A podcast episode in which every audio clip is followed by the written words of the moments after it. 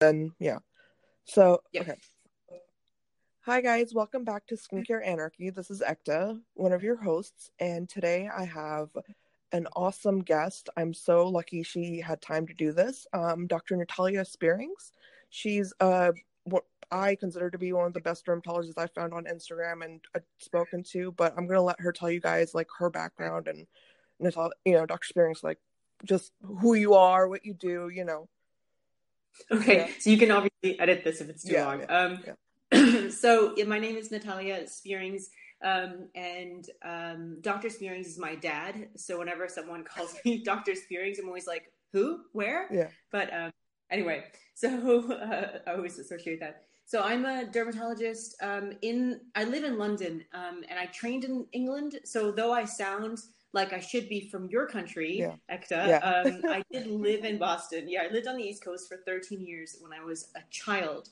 So Oh, that's okay. where that explains yeah, it. Yeah, I explains it. Yeah. yeah. I was wondering when I first. I'm sorry, I didn't mean to interrupt, but like when you first spoke to me, I was like, she sounds American. Why does she sound American? Exactly. Yeah. He sounds American. So, and that I've lived in England for 20 years. Yeah. Um, and I still sound very, very um, East Coast. Yeah. So my parents still live in Boston. Um, so I do go to the States a couple times a year.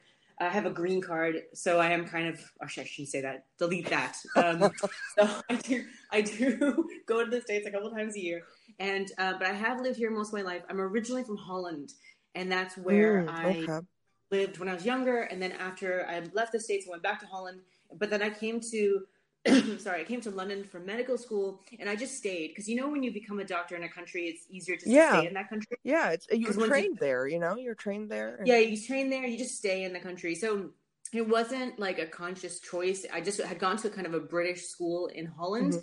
And they said to me, um, "Oh, why don't you apply to the UK?" And I was like, "Okay." And I'd never been to London before. I came for my first medical school interviews. I just, Oh, I really didn't know what I was doing. Yeah, so it was all a bit um, crazy. But so sometimes I just make decisions without, you know, really having a load of thought behind them. When- This is when I was younger. I don't really do that now. um, but I do. I do. So- yeah, well, I try not to, but so Yeah. maybe in my personal life I do. So, anyways, I basically moved to London for medical school, and I just I've stayed here ever since then. Okay. So I did all my medical training in London. Then I did all my. Um, we spent a lot more years being interns here than you guys do. yeah. Like four intern years before I became a resident. Okay. And then I did four. We do four years of residency for dermatology here, um, and then after residency, I did um, a post like um, post residency. I guess like a you call fellowship. You went. I did a fellowship Okay. in micro Mohs micrographic surgery, which is skin cancer surgery for the head and neck. Oh wow, that's very Like impressive. That's that's awesome. Yeah, it was cool. It was cool. So, and so basically, I did that, and um, sorry, it's like my throat. Um, Yeah. so then after that, I basically started working as a consultant. So we call them, we call ourselves consultants. Yes, please clarify that because I don't think most people like Mm. Understand that term. You know, so Yeah, this is confusing. So in the UK, we're consultants. That's the same as a board certified dermatologist in the US, okay. Yeah. and what you guys would call an attending. Yes. Okay. Okay. Yeah. So I'm an attending, which is the same as a consultant, Mm-hmm. And the same as a board certified um, dermatologist. So that's the term. So in England, anyone who's a board certified dermatologist will call themselves or refer to themselves as a consultant dermatologist. We will never refer to ourselves as cosmetic dermatologists, dermatology Yeah. doctors, skin doctors. It's always going to be consultant because Yeah. that is like the official title. That is your like board- distinction. That really is your distinction. So Exactly. yeah, yeah. So anyway, there's my story. That that's awesome. Like that's so important to understand too, because you're so. I mean, I, I you're you know it shows how pro, you know progressed you are in your field. So it's really good Yeah. to have someone like you and get your real opinion about things because right now I think everyone's a dermatologist. I see so many dermatologists Yeah. on Instagram, and I'm like, Everyone's a dermatologist because it's not a protected title. So Yeah. that's why putting board certified in front of it or consultant is really important. Um, in terms of like what my day job is, like I'm not an Instagrammer. Like that's not my Yeah. day job. Like just like you, this is this is like an extra thing you do as like a, aside from your day job. So my day job is very very clinical. I do six clinical days a week, so I see patients almost every day. Wow, basically. that's a yeah, that's Bas- intense. That's a really hard. it's intense. Yeah, and I've been working like that since I became a consultant, like 2016. So I'm a more than full time clinical doctor. wow. Um, so, and I do spend a lot of time reading and doing research and things like that. But a lot of what I talk about comes from actual physical clinical experience. So, like Yeah. last year, I saw over 6,000 patients. yeah, You know, that's insane. you- that's so. that's insane. that's insane. You're crazy. You are crazy. I just wanted to take a second. Yeah, I'm crazy. but you know as well as I know that in, in the realm of surgery or in medicine, to be really um, kind of to be top of your game, it's about experience. Yes. And you know, the the more experience you have, the more patients you get your hands on on a daily basis when it's like all the time, that makes you awesome. I'm not saying I'm awesome, no, but I'm trying to be awesome. But yeah, you're training. It's a trade at the end of the day sometimes, right? It's like, you know. Yeah. So you have to get good at your trade. So yeah, you're absolutely right. Yeah, I understand. Yeah. it's that whole like 10,000 hours to be like awesome at something. Yes. I remember I wrote that book. I mean, I think it's more than 10,000 hours. But so Yeah. when I so when I talk about like you know my clinical experience, I'm not talking about like once a week I see a couple patients. This is like massive Every day. Yeah, you're like every hammered. single day. Yeah. Yeah, and I think people forget that when they look at my Instagram post or they, you know, criticize something I say or kind of question something. I'm like, you do realize that this comes from like a good couple years of seeing thousands of people with the Yeah. same problem over and over again. Yeah. Um, and so I don't just make stuff up. Like it comes Well, from somewhere. it's so it's so amazing to see someone with your enthusiasm and passion for this because I don't think people understand that like this is like you know like I think science is like consuming you know? I think I Yeah, always totally. thought I always felt like people never understood how consuming it can be. So like your schedule and you're going through it it's like you're just you're driven to do this you know what i mean? So i love seeing that because a lot of the dermatologists that i was telling you about earlier like i don't see that with them you know what i mean they're not out there and really using their knowledge and so i, I just love that you're doing that um Oh. yeah. I like it too, Yeah. but it is an obsession. It's like a proper. This is a proper obsession. I, I think you probably have that in your job too. I mean, it's a proper obsession, um, and because you you need to be uh, like, there's no balance here. Like, you need to be obsessed about something to to really be able to understand it and be good at it. And I'm, again, I'm not saying that I'm awesome or whatever. I'm just I'm trying to be there. yeah yeah I know that the only road to get me to awesome is by just putting the time in Yeah. and putting the work in. And that's basically fully you know, immersing yourself. I mean, you brought up the research and how you're always up to date with research. I think that is such a key. Personally, I think I don't know why people don't do that more. I mean, you know, especially doctors. So I love that you said that because it's like you don't, you're always upping your training, and that's so important. I think, right? So Oh my god, totally. And it's part of our it's part of what we sign up for Yeah. as like doctors. We have to stay up to date. I mean, I don't what's interesting about this though is that like I don't know about the latest like cosmetic skincare line that shows up, you know, in, in some shop somewhere. I I because that is not the kind of research I'm talking about. I don't go to like, you know, CVS or Walgreens or whatever it is and look at the skincare every day. That's not what I do.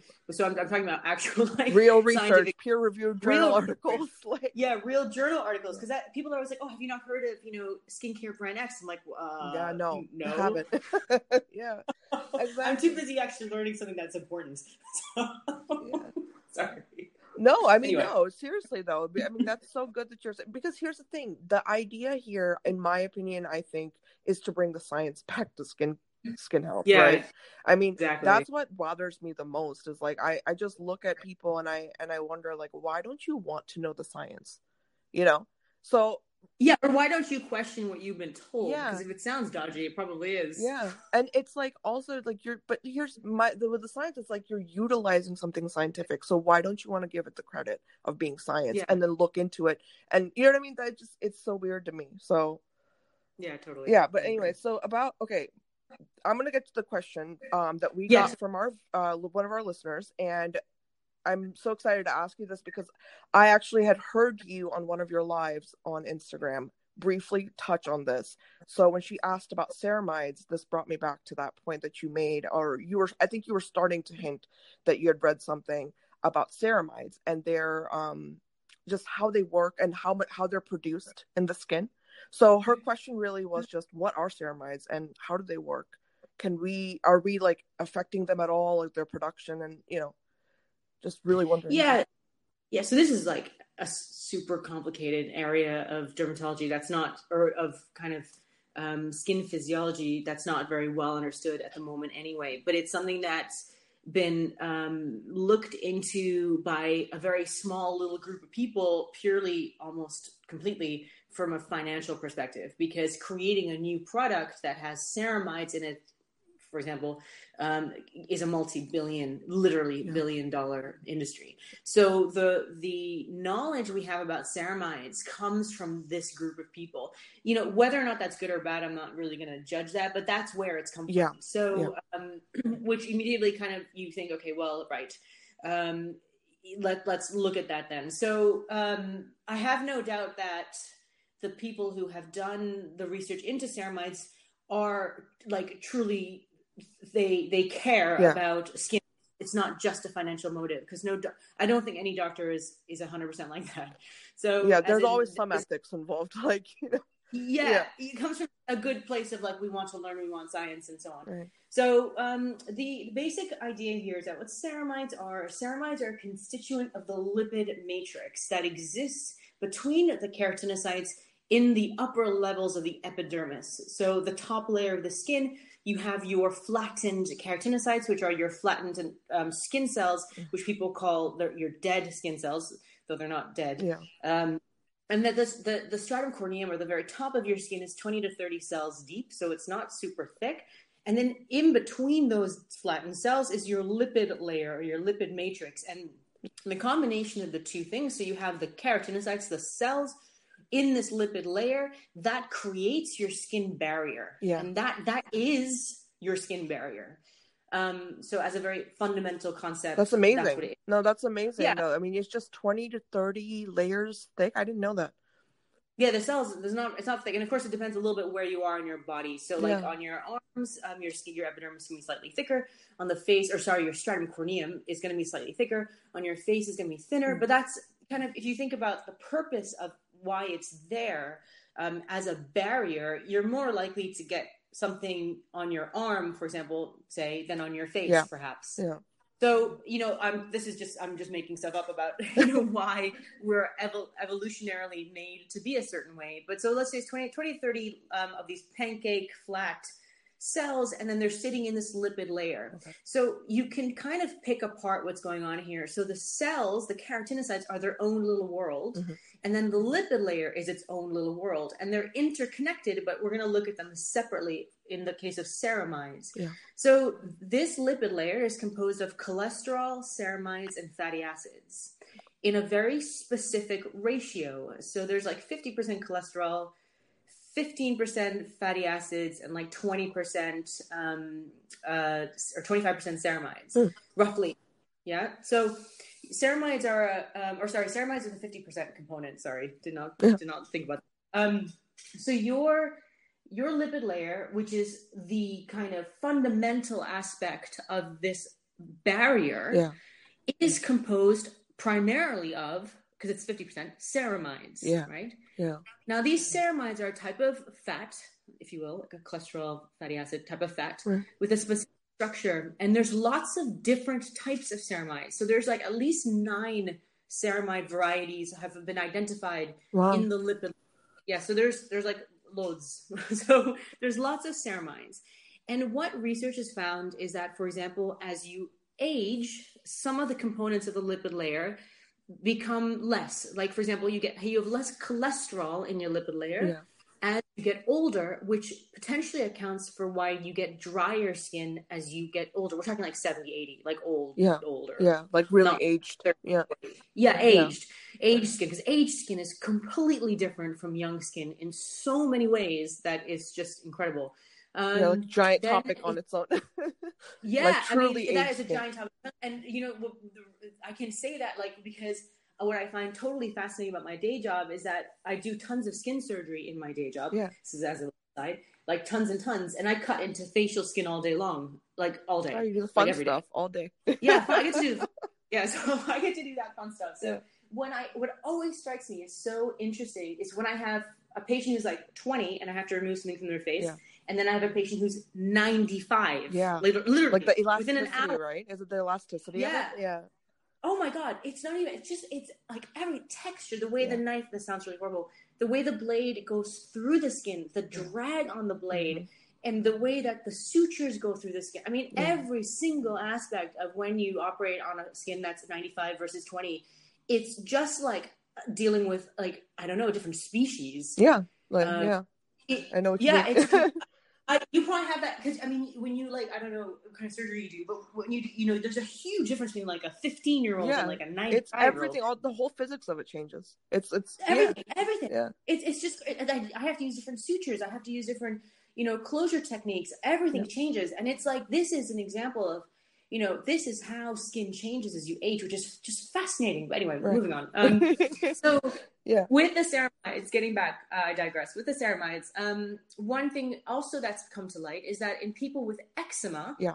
okay they wait, wait, wait. I have, want you to. I want you to Oh. tell everybody like, well, tell us what is eczema in your if you were to oh define it. right sorry so eczema is um, or dermatitis which is also used interchangeably is um, inflammation of the skin due to disruption of the skin barrier Mhm. which leads to itchy red and sore dry skin Okay. That's basically the underlying kind of definition and then you can get into all the different causes and all the other issues but that's basically what eczema is so it's dry itchy skin so dry skin on its own is not eczema it becomes eczematous Mhm. when it becomes inflamed red itchy so when you start to scratch your dry skin and it starts to feel itchy and then you start to break it to pieces Yeah. and then you see you know the the flaking and the tears that's when you start getting kind of That's got to be terrifying to like go. Through, like I'm just imagining this as you're describing. it. I'm like, oh, man. bad eczema is kind of um, a massive life changer. So, but it's totally manageable and treatable. Yeah. So um, when I see kids like um, I see teenagers like in the supermarket. It sounds so random, but like there was a checkout kid at a supermarket a few weeks ago. He had the worst eczema of his face Oh on his face, and I, and I, I was like, I went up to him. and I was like, you know what? I'm so sorry. I'm a, I'm a dermatologist. I can help you. Yeah. Oh my gosh. And he just looked at me like, what? I'm like, you have the worst eczema ever. Like you shouldn't even be working right now. You should be at home managing this. That's Uh, yeah. See, I'm so glad you did that because parents Yeah, don't he- know. I feel like the parents would. They didn't know then. They must have not known, right? Well, I don't know. I don't know if they. I, I just don't know. They might. A lot of um, people don't think you can fix it because, like, oh, it's just a skin Yeah. problem. They don't have any. Okay. No. Yeah, I'm so don't know. glad you Anyway. did that. Yeah. So I'm that kid now. Um. So, but anyway, so with eczema, we know that, or we think that there's a decrease in ceramides okay. in the lipid layer of people with eczema, which may or may not be part of why they get it. Okay. or have that problem. So, because research is ongoing into eczema, because we don't fully understand why certain people get bad eczema, especially children, and why others do not. So, there's this idea that the ceramides within the um, uh, epidermis are lacking within stratum corneum, which therefore means that the lipid layer doesn't form correctly, which therefore leads to problems with skin barrier formation and function. And then you have breakdown of the skin barrier, Yeah. which then allows water to leave the skin, which then dehydrates the skin, and then it allows you know gets irritants to go into the skin. Then you scratch, and then you you know there you go. Yeah. So So that, that's Uh, that's really like uh, so ceramides really are integral to the structure of skin. I mean, correct, Yes. absolutely. but they're only Absolutely. one. It's only one factor that you know. It that's one thing. It's there's multiple things. Exactly. So Exactly, exactly. It's one of many components of the skin barrier that many of which we don't really understand. I, so, I but- think for me, like uh, you know, just to kind of interject, I think it's so confusing to me how skincare companies are marketing these individual components of what works in a very biochemically complex way. I've never understood where that comes from and why it's propagated because it's like anyone I feel like who's had even general chemistry, we all understand. Like you know what I mean? Like it's like chemistry is you need everything working together. So how does that work like in your opinion like what do you think is happening with these products that are like just ceramide like here you go here's a bunch of ceramides or it's you know whatever i don't know how they formulate it but um, Oh, I have no idea how they formulate it either. Yeah. I, I don't think it's super complicated. Uh, I, I mean, it's, as in it's complicated, but it's not very scientifically complicated, if you get what I mean. yeah Because I think they, they just kind of make things up. Um, I, you know, um, like these are like buzzwords, and so they're Yeah. like trendy. You know, like hyaluronic acid. Oh my god, don't get me started. Um, but I mean, hyaluronic acid is the same. I mean, hyaluronic acid is is part of your dermis. The idea that you can apply it topically and it would do anything at all to your skin is just lunacy. It's completely crazy. Um, Yeah, So yeah. you know, and that's massively trendy. So ceramides are also part of this trendy thing. You know, I know skincare companies just want to make money. I mean, that's really what it comes down to. Um, I, I associate a lot with like, nu- like I relate it to like nutritional stuff. Yeah. Um, you know, these buds, you know, people write like, oh, um, I don't know, has uh, antioxidants in it. Oh yeah, yeah, yeah. Like those little like it's almost like an opinion piece, like people write. Yeah, yeah, yeah. Like I mean, and, but it's used to it's just a marketing tool and it's used to sell stuff. Yeah. You know, I don't. I just just like with food. Um, you know, everyone writes preservative free on all their foods because then people buy it more. Well, I mean, I think Um, that's so important though, right? Because I, it's cool that you're actually looking at the skincare industry as really just an industry. That's so important. Yeah. that's so important. Yeah, yeah. And I try to kind of get that message across in my Instagram and stuff, which gets me in loads of trouble because basically what I'm saying is that it's all just marketing BS. Yeah, it's all marketing. And um, it's all marketing. And all these products are just marketing crap. Um, and that gets me in, in loads of trouble because a lot of people make their living off of this. Yes, You know, they make money. I've You- heard that too. Yeah, I've heard that Yeah, people are it- making a lot of money. people make a lot of money by um, you know being on youtube and being like let me review this cleanser i'm going to tell you Yeah. why this cleanser is better than this cleanser you know people make a living off of this and what i'm saying is that who gives a crap just use any cleanser because they're all bloody the same Yeah. Yeah, yeah, that's, That's so, it's so important because uh, yeah, and people are making a lot of money too. These are this is the new term skinfluencer. You know what I mean? I Oh, I've heard I've seen yeah. that everywhere. Skinfluencer. I don't understand and what that is. i don't understand i mean and so it was funny because someone actually made a comment on my instagram saying you know you're a doctor you're not an influencer i'm like correct Right. as if that was. You're getting the better the better option here. yeah i'm like i don't i don't want to be You are being Like, benefited in this situation. Yeah, it's so like what? That's a crazy, crazy observation. I was like, thanks for the compliment. Um, Oh my but god. uh, but no. So I mean, that's the thing is the minute I say something like that, like for example, I've recently gotten um, in trouble on Instagram for saying Again. that all moisturizer brands are the same. Yeah, Yeah. again. And oh my god, the backlash was huge. And I, and I was just like, well, I mean, someone tell me how they're not the same. yeah. You know, it's the so- experience, though, Dr. Spierings. Natalia, I'm Yeah. sorry, Natalia. I don't want you to think sorry. much of that. Um, no, but like seriously, it's the it's the experience. That's what's go- that's the buzzword. I mean, I use the buzzword. I use that word. You know what I mean? Like people are literally saying it's the experience of rubbing this on my face that makes me feel like I've done. So, you know? Yeah, and that's fine, and I don't mind. Yeah. But then don't pretend that your um eighty dollar moisturizer that's giving you that experience is any better than the one that costs two dollars. Yeah. because it's not. Because the, the product itself is no different. I just think it's so. I think you. Okay, honestly, I think you're getting a lot of backlash, and I think I've been trying to do it too because I really believe you about the Vaseline thing. I think when you say Vaseline to people, they don't like that it's like two dollars. I really that's like my personal theory. Like, can I just yeah, join that up? no one likes it that it's two dollars Yeah. because it's like yes, but I've spent hundreds of dollars on my skincare. You can't tell me that this is going to be just as good. I'm Yeah. like, well, actually, it is because your your two hundred dollar moisturizer is basically made of Vaseline. oh my god, yeah, but no, like getting back on point Ceramides. though, ceramides, like okay, so basically ceramides are they're there, they're a huge part of our skin, um, Yes. and there's a lot of them. So yeah, con- continue. What you think is Yeah. So so right. So the then the idea came that okay, so if we have people with bad eczema Mhm. and they have a ceramide deficiency, Yeah. can we put ceramides onto their skin right, and therefore correct that and help their eczema get better more quickly without the use of, for example, steroids? right. So, can we correct the underlying pathophysiological problem, one of which is a lack of this specific ceramide? Right. Okay.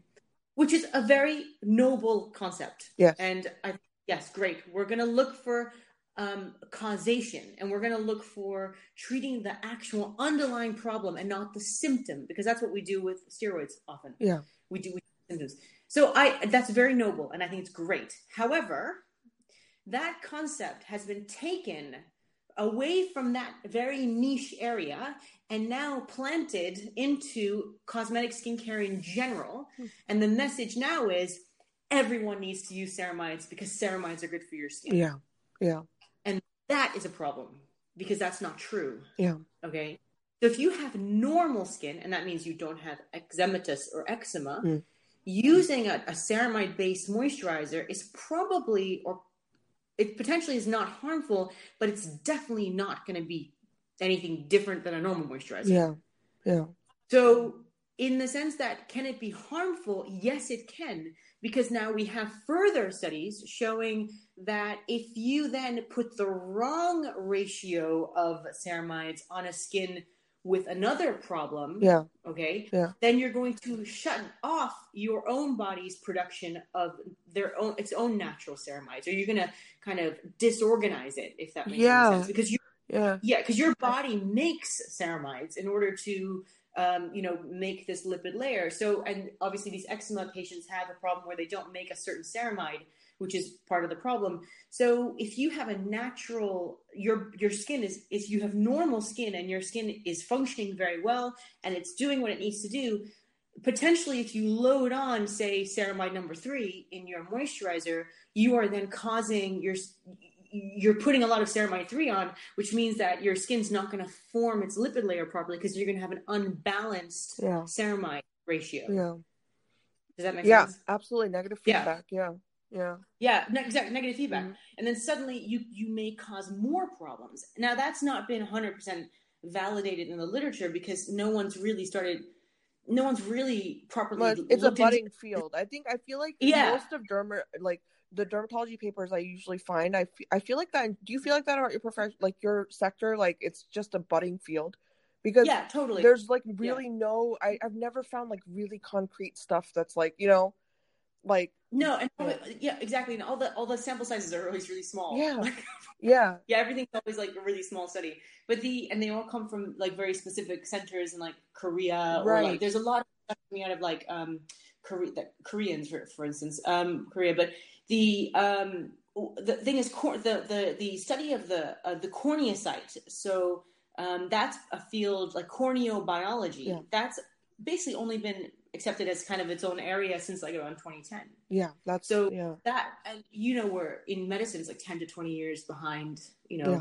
what happens in real life in research so this is all a very new area but of course the skincare industry has kind of pounced on this word ceramides and it's like okay yeah let's pump this into everything because you can even buy i think from i don't know clarins or something they sell a little tub of capsules Mm. and in the capsule is just apparently it's pure ceramide oh wow yeah, I know. Yeah, uh-huh. and I saw I saw that, and I was like, oh right, that loads of sense. I'm pretty. I don't want to slag off one company, but I think it was Clarins who did that. Um, and they have so a lot of companies sell these like ceramide capsules and yeah ceramides, and just coming off of this idea, um, to be, that okay, so there was a cream made by these people who did this research in eczema, um, and the cream is called Epicarum or Epicerum, like Epi E P I, Yeah. and then C A M. Yeah, and it, it was licensed by the FDA as a medical device, right? oh wow So it's only available on prescription. Now, I think 100 mils of it, like a very small, like three and a half ounces of it, is like $250. Yeah. Yeah, it's Yeah. really expensive. It's on prescription only. pretty much it's unattainable like it's it's unattainable. Yeah. And they did some, in order to get FDA approval, they did a number of studies to show that when children with eczema used um, EpiCeram or whatever versus placebo, they had an improvement of their eczema without needing to use steroids. Now, we do know that eczema will generally improve if you use a moisturizer just across the board. Um, and I don't, I can't recall what the placebo was, whether it was nothing. I think it was nothing because you can't, Yeah. you can't use another moisturizer because that wouldn't make much sense um, in terms of an FDA approval study. So, but basically, so that was how it got licensed. Now, this cream was super expensive, and then a company like um, like CeraVe yeah then decided to make a similar cream, which is what CeraVe is, hence the name, you know, Sarah. oh ceramide yeah yeah i just put that yeah, together CeraVe. yeah, so their entire yeah, no, there you go. Their entire range of cream is based on the concept of this physiological kind of molar ratio of ceramides to cholesterol to fatty acids, and therefore Cer- CeraVe Yeah. is like the this product that is a competitor for this very expensive prescription product. Now, EpiCeram is um, patented, I think that that um, exact like you know uh, yeah, like the exact name, the exact yeah, the, the, the, composition of it, like the ingredients. Oh, the formula. You mean? Okay, okay. The formula. Okay. Sorry, that's what I meant. The formula is patented, so CeraVe couldn't copy the same formula. Um, but they did something similar, whatever, uh, ceramides, something or other in there. And so that's the idea. Now, what's interesting is that, of course, when this started to happen, um, dermatologists in the United States were like, why are we going to prescribe this super expensive cream when probably using, you know, a Vaseline type cream yeah. that we already use super cheap, that will probably do the same. So two people did studies, and they did very interesting studies where they um, looked at the treatment of eczema and compared outcomes of EpiCeram versus like a standard moisturizer. Interesting. And I think also vehicle control, though, again, it's hard to vehicle control this. And both studies were pretty decently done and found that there was no difference in outcome. Wow. So, so and I presented those papers at I was I was I was asked to do a talk a few years ago for a bunch of um, primary care doctors about eczema, and it was paid for by the company that owns CeraVe. Oh wow! La Roche, uh, sorry, which is L'Oreal.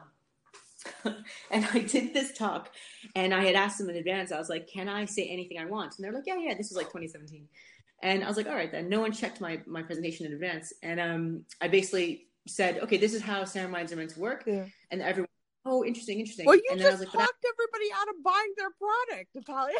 Yeah, yeah. And I was like, but actually, because they all got like CeraVe goodie bags at the end, you know, and samples of yeah, Yeah. And at the end, I was like, actually, there's been two studies that showed it makes no difference, so you can probably just prescribe what you're still prescribing. Yeah, yeah, yeah. and needless to say, they've never invited me back.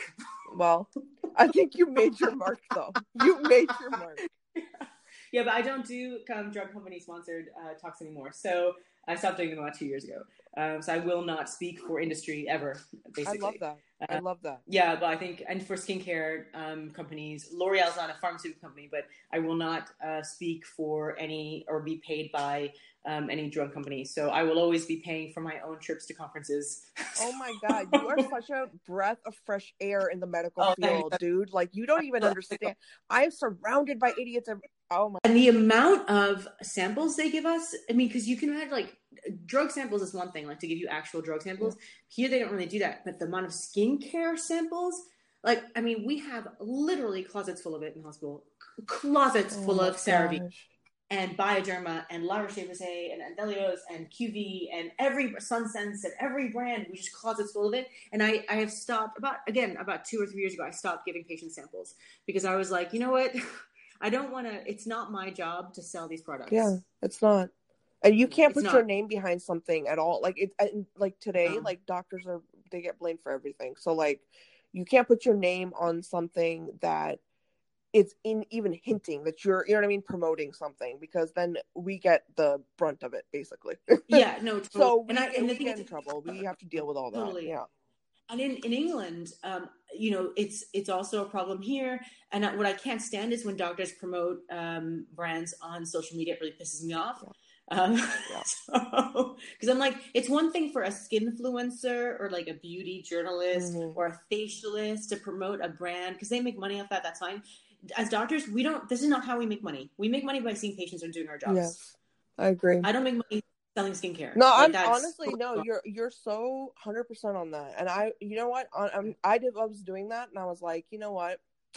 This is time for me. To, it's because of you. When I talked to you, I was like, what is? Yeah, like this is garbage, man. Like, what am I? You know what I mean? Like, it made me yeah, really no, think about skincare. To be honest, like, I'm not even like like i feel like as a, as a scientist or you know in from a science perspective i never put in that much thought about like dude this is actual dermatology that they're like molesting and like you know what i mean like it's really bad it's really bad so yeah it's really really bad so yeah so ceramides yeah. um so the I guess the point of it is, I guess the question that your listener had asked is, should she or he even be bothered to buy a ceramide based product? That's basically the question. Yeah, that's the question. Yes.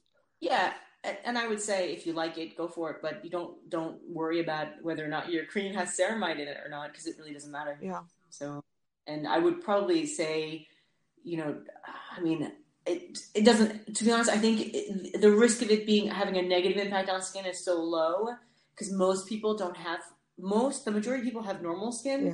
So um, I would say the risk of it having a negative impact is so low. You know, it doesn't really matter if you like the CeraVe or sorry ceramide based, you know, moisturizer or whatever. Just go for it, but it's not magic Yeah. in any. way.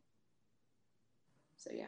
Yeah, no, I, and I'm glad that you gave a simple answer to that because I think that it's it's just everywhere, and I love that she had asked this question, and this was our first question because it's so huge. you know what I mean? And I, Huge topic. yeah, it's a huge topic, and I like I, I think you covered it so nicely, and I, I, I have no idea. You know, I get a lot of questions. I'll, I'll be honest. You know, on Instagram, and I really don't know like how to answer them and i can't imagine like you, I, i'm sure you get like tons you know what i mean like just what do Yeah. you tell people at one point so yeah hopefully this answers that person's question um but really my other i didn't really have any other questions i mean that was my main thing like with for me too because ceramides to me i think are so interesting in terms of their signaling and what i've read so Yeah, know? I'm gonna write a post. I've been avoiding writing a post about ceramides because it is very confusing. Yeah. Um, and uh, you know, you have a limited amount of characters to, to write something you know useful. So it's something that I've kind of actively stayed away from writing about. But I, I think I'll have to know So if you were if you were like to okay, I this is such a hard question to ask after everything you told us, but if you were to recommend anything for anything to do like as a routine for your skin, like what do you think everyone should do just for normal skin health? Is there anything? I mean, you don't if there's nothing then that's fine too, but you know, I mean, this sounds really uh, crazy, but I think if you have normal skin um, and there's nothing wrong with your skin and you're quite happy with it, Yeah. then doing nothing is fine. okay. Yeah. Like don't touch it. it's good. Don't Yeah, touch don't touch it. You know, if it ain't broke, don't fix it. Yeah, So, yeah. you know, if I mean, I have, I have like my one of my best friends. Um, she has like totally beautiful skin, and she's her mother. She always used. She always tells me that her and her mother have only ever used Nivea Soft as a moisturizer forever. Oh wow. Like she's she's 35 and she's never used a serum, an acid, a retinoid, or anything.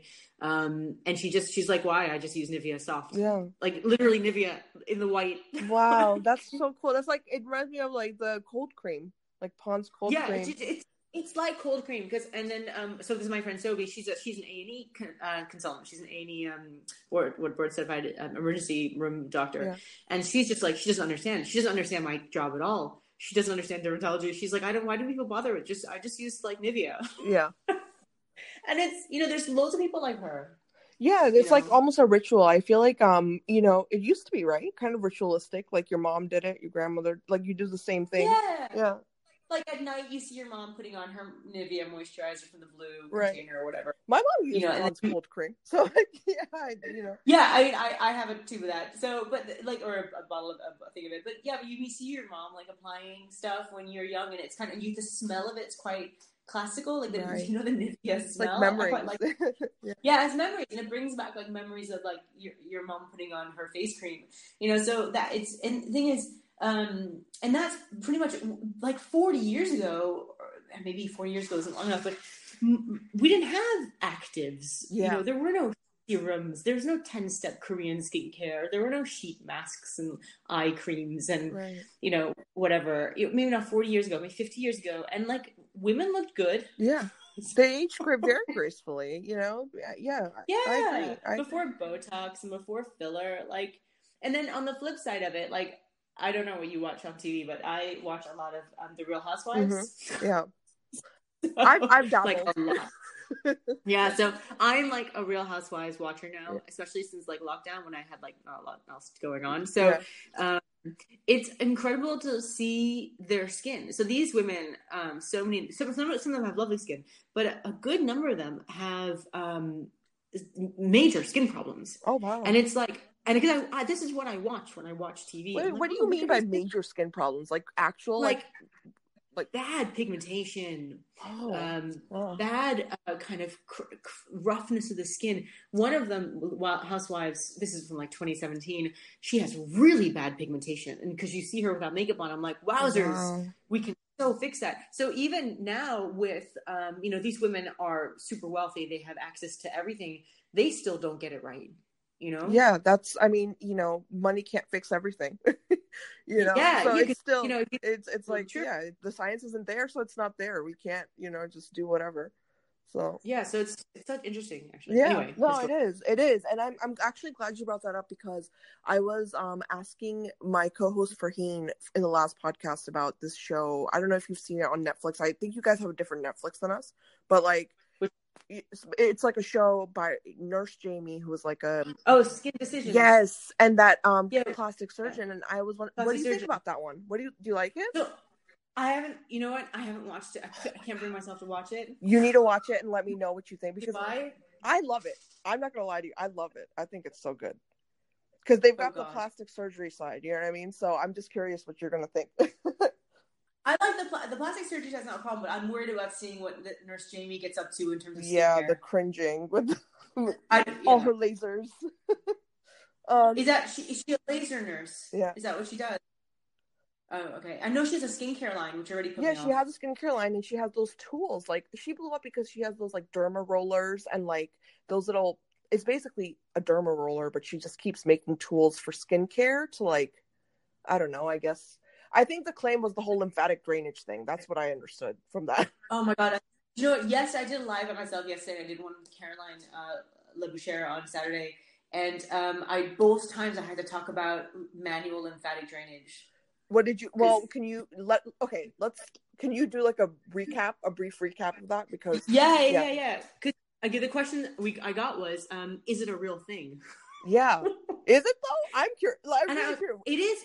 It is in medicine. Yeah. So manual, like, okay. So where this comes from is, um, so I trained at St George's Hospital in London, which is a lymphedema center. Yes. Okay. So and lymphedema is swelling um, or excess lymph fluid in the tissue due to whatever underlying cause, whether it's a genetic problem with your lymphatics, or you are, are morbidly obese and you have problems with your lymphatic drainage, or you've had like surgery where you've had your lymph nodes removed, for example, from breast cancer surgery and so on. Right. So then you get lymphatic problems, right? Yeah, And lymph, as you know, but I'll just explain it. Lymph is if, lymph is the fluid that's released into the tissue from blood flow. So it's all the waste products, Yeah. and that fluid gathers in your subcutaneous tissue, and then it goes or in your tissues, and it goes back up into your blood circulation. And your lymph vessels are the the transport mechanism for that fluid Mhm. for the lymph, right? yeah, So, as you know, and there are a whole network of them all over your body, and they're connected in some way to your vascular system. I think yeah. not connected. It's, It's a drainage into the vascular system. Like it's Yes. Yeah. Yes. There you go. So, um, ly- lymphedema is like um, edema, swelling due to lymphatic over having too much lymphatic fluid um, for whatever underlying reason. And St. George's is one of the lymphedema centers um, in the country. Yeah. And because Prof. Mortimer um, is uh, Peter Mortimer is like the ster- consultant dermatologist who's awesome. And he's one of the, like, the founding fathers of the treatment of lymphedema, and he is now retired. But he set up the center, and I, he, I trained with him, and so I know a lot about lymphedema. so it's like. So was it's really lucky. at the center of it than this research. Then I like Yeah, yeah, and he's he's one of the for, you know leading specialists of lymphedema Hmm. research in the country in the world or whatever. So wow. I know a lot about lymphedema. Yeah. and I saw patients, yeah, with really severe lymphedema. Um, and basically, what manual lymphatic drainage is is literally is what it says it is. So it's manually kind of forcing the fluid into the cyst vascular system, so it goes back, it leaves the tissue. Yeah. And it can be done through strenuous massage. It can be done through bandaging. It can be done through stationary cycling if it's in your legs. Um, so all of this stuff is manual lymphatic drainage. So forcing the lymph fluid out of the tissue and back into the circulation. Yeah. That's what it is. There's conditions like something. There's a weird condition, weird or an unusual condition called Morbihan syndrome, where you get problems with your lymphatics in your face. Wow. right? And you can get damaged lymphatics in the skin, in the facial skin, due to severe rosacea, for example. So there's very unusual conditions like that. Yeah. And you know, you, we've seen, I've seen because I worked in a center that you know was I was very fortunate. Yeah, to you have really got there. to see the real cases Yeah, this. got to see all this weird stuff. Yeah. Yeah. So that is, we had a whole team of nurse specialists who were specialists, the lymphedema nurses, Mm. and their job was manual lymphatic drainage, right? Wow, really? Actually, yeah, to like help people, you know, Wow. live, be able to talk. Yeah, I mean, because if you, I could, if I showed you some pictures of stuff, you'd be obviously horrified. Like you can get um, over too much lymph fluid in your legs and you can't walk Yeah. because you're huge. Yep. Uh, Just like breast cancer women with the arms, it's very, very swollen. Yeah, they get it. Breast cancer, like they, those patients really get it, like bad. So it's it's like I can't imagine on the face. I'm sitting here imagining all this on the face, and I'm like, oh my It's god, really the skin must be so stretched. You know what I mean? Like it's just, it's yeah. Yeah, it's pretty, it's pretty So bad. okay, so, so, does it? Do they work then? Because I know, like, no, okay, So the so yeah so the, the the reason I explained that was just to explain that manual lymphatic drainage is a thing, but not for a beautician. yeah, Like this is a medical thing. Yeah. Like it's not like a, a thing you go to a spa for. And so all this nonsense where you use like jade rollers, all that crap on someone's face Yeah. to like you know oh this is for your it's manual lymphatic drainage for no one has you don't have collections of lymph fluid in your face. yeah. And- I think that's important. Please elaborate on that because that's so. Yeah, so I mean, people, you don't, you don't get swelling in your face unless there's something wrong with you. Well, you know, you know the women that always say like, "Well, my under my chin, I'm like I'm just swollen in this area." You know what I mean? So like, that's fact. yeah, yeah, yeah. I'm I'm like, glad you know, it's not this right now. This is great. Yeah, Yeah, but it's not. It's not. Why would it be if if you had lymph collection or edema of your chin? I'd be like, wow, there's something wrong with right. you. Like we need to it's a what's medical going on. You know, there's a medical concern here. And like same with people like bags in the eyes. And like that's also generally not fluid unless you are retaining a lot of fluid because you've eaten like a super high salt diet. That that can happen. It's really unusual, but that can happen if you overdose on salt. The next day you'll wake up and you might feel like your under eyes are a bit puffy, but that lasts for like 12 hours and it goes. It's like your Yeah. your lymphatic drainage will kick in and will do but it that's on its normal. own. That's physiological, and like, That's physiological because you've overdosed on salt. Your kidneys haven't had time to deal with it, so you're not you're you know you're basically retaining more fluid. Like if you feel bloated or kind of puffy after you've eaten a really high salt meal, like around your tummy or whatever, right. that's that's just that's physiological. But so that that is an aside. But generally speaking, like a normal face, like you- don't go to a spa to get your facial. you know. please drain my face. My please take my face. If this if that's happening, then you need to see a doctor like pronto. okay, so so okay, so jade rollers and all that. Eh, okay, it's all oh, crap. Oh, then it's crap. like it's crap, right? Oh God, yeah, Okay. total crap. Like, come on, guys. See, I feel like I feel like I, honestly I love how much you know, but I it's like it makes me question like why do we even still have skincare? You know what I like, I, I know. I know, but it's like the jade roller thing. I think is hilarious. Yeah. Well, I'm just like people. People are buying. They're paying money for like a piece of stone on like a little wheelie thing. well, you know they're claiming the stone does something too. Let's be yes, you know, like that's the craziest part. The stone, like it's conduction or something. I don't know, something like that. that sounds highly evidence based. It's just yeah, yeah, you know, like just. I mean, that's what I, you know, I read that in passing somewhere, so God knows what the story is at this point. But yeah, no, I mean, I'm glad that okay. So jade rollers do nothing. You can use Vaseline. Everything, you know, Vaseline's all you need. Um, Exactly. uh, is there anything else like any skincare? Well, I don't even want to say that. No, not skincare. Any skin health thing or con- I don't know anything that you want would want to tell think- somebody that just came in. Yeah, I mean, I would say that um, looking after your general health is very important, um, I guess. But I think more specifically, the number one thing that all of us can do to keep our skin looking good as we get older is just staying out of the sun. Yes. I mean, I know this is like the beating a dead horse saying this, but it's like, and I'm not saying wear sunscreen every day. Yeah. I'm saying actively avoid sun exposure, So which is not the same. So how do you what do you, what do you do? Like I'm just gonna honestly like how do you actively avoid like Avoid. the wrong amount of sun exposure? You know what I mean? Like yeah. So I, I live in a country that doesn't have much sunshine. So for me, that's relatively straightforward. I I'm not OCD about this. Like it's mildly sunny today. It's about 18 degrees Celsius. Yeah. Um, I went to the gym this morning. I walked back. I did not wear a hat. It's partially cloudy. It's maybe a little bit sunny. I wore sunglasses. Didn't wear sunscreen. Walked for maybe 30 minutes outside. Um, I didn't freak out. I'm good. I don't mind. Yeah. What I what I mean is more like um, if you go on holiday, if you go on vacation, Right. and you're going to be on a cruise ship, Right. you know, that's where wide brimmed hat, big sunglasses, you know, get that. Don't let your face sit outside in the sun. And like roast. that- yeah, don't roast. I mean, I would tell you your whole body, tell you not to roast your whole body, but people are going to get a tan or want a tan or whatever. Yeah. But I, I would say if we're, and we're going to talk about, if we're talking about facial skin aesthetics only, so we're not talking about skin cancer, this is a whole new topic. Yeah. If you're just talking about keeping your skin looking good, right. um, and this this is for people of all races and all skin types actively avoiding sun exposure on your face neck and perhaps your hands is the best way to keep your skin looking good as you get older So wear long sleeves then, as much as you can. or gloves no um no, just- um, I mean, yeah, with the body, like, yes, I would still say if we're going to talk aesthetics only, then yeah, keeping your arm skin covered will keep your arm skin looking good. Because I have a lot of women who come to me in their 50s and even their 40s and say, you know, can you fix the pigmentation on my arms? Yeah. And I'm like, well, n- not really. Um, you know, just try not to let it get any worse now Yeah. uh, by not actively exposing yourself to the sun. It's easy to say. You live in, don't you live in Florida? no, I moved. I was in Florida. Uh, now I'm in Oh, New York right. now, but yeah, like Florida, Oh, everyone's right. always outside. Like literally every all day, people are just outside in Florida. So Yeah, and like I don't live in a climate like that, so I mean I do go to Dubai every month. Well, I did.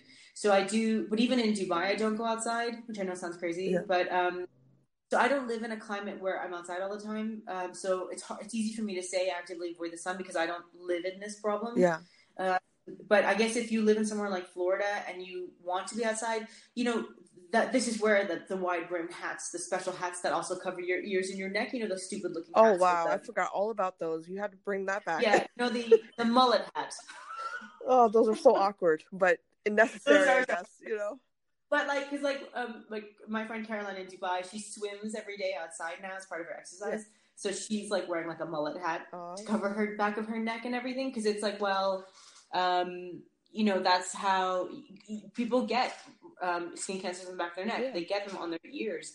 You know, the, you, you have to well, it's all of skin, right? So it's like everywhere, anywhere you have skin, yeah, you you have the risk. Yeah. So Hair is very protective. hair is protective. Well, that's okay. So Yeah. you know, I feel like this is for another day, but I'm okay. So there's a whole hair care thing, you know, that have questions Oh about. yeah, hair is a whole new subject. Yeah, and that so I and will- dermatology I will go down that road with you, but like no, okay. So basically, stay out of the sun as much as you know you need to. Don't- Just don't be excessive, is what you're saying. Yeah, Yeah. and then if you're gonna wear sunscreen, well, like I write on Instagram all the time, like sunscreen is not enough. Like Yeah. you can't just slap on sunscreen and then put your face outside. Like doesn't sunscreen? We know that sunscreen does not protect people from from from photo damage. It's just not good enough. No matter Yes, no matter what the SPF, no, none of that matters. No, to, because people don't apply it correctly. So unless you put it on correctly, which is 2.5 mil, which is half a teaspoon on your whole face, Yeah. which is a crap load of That's sunscreen. lot, Yeah.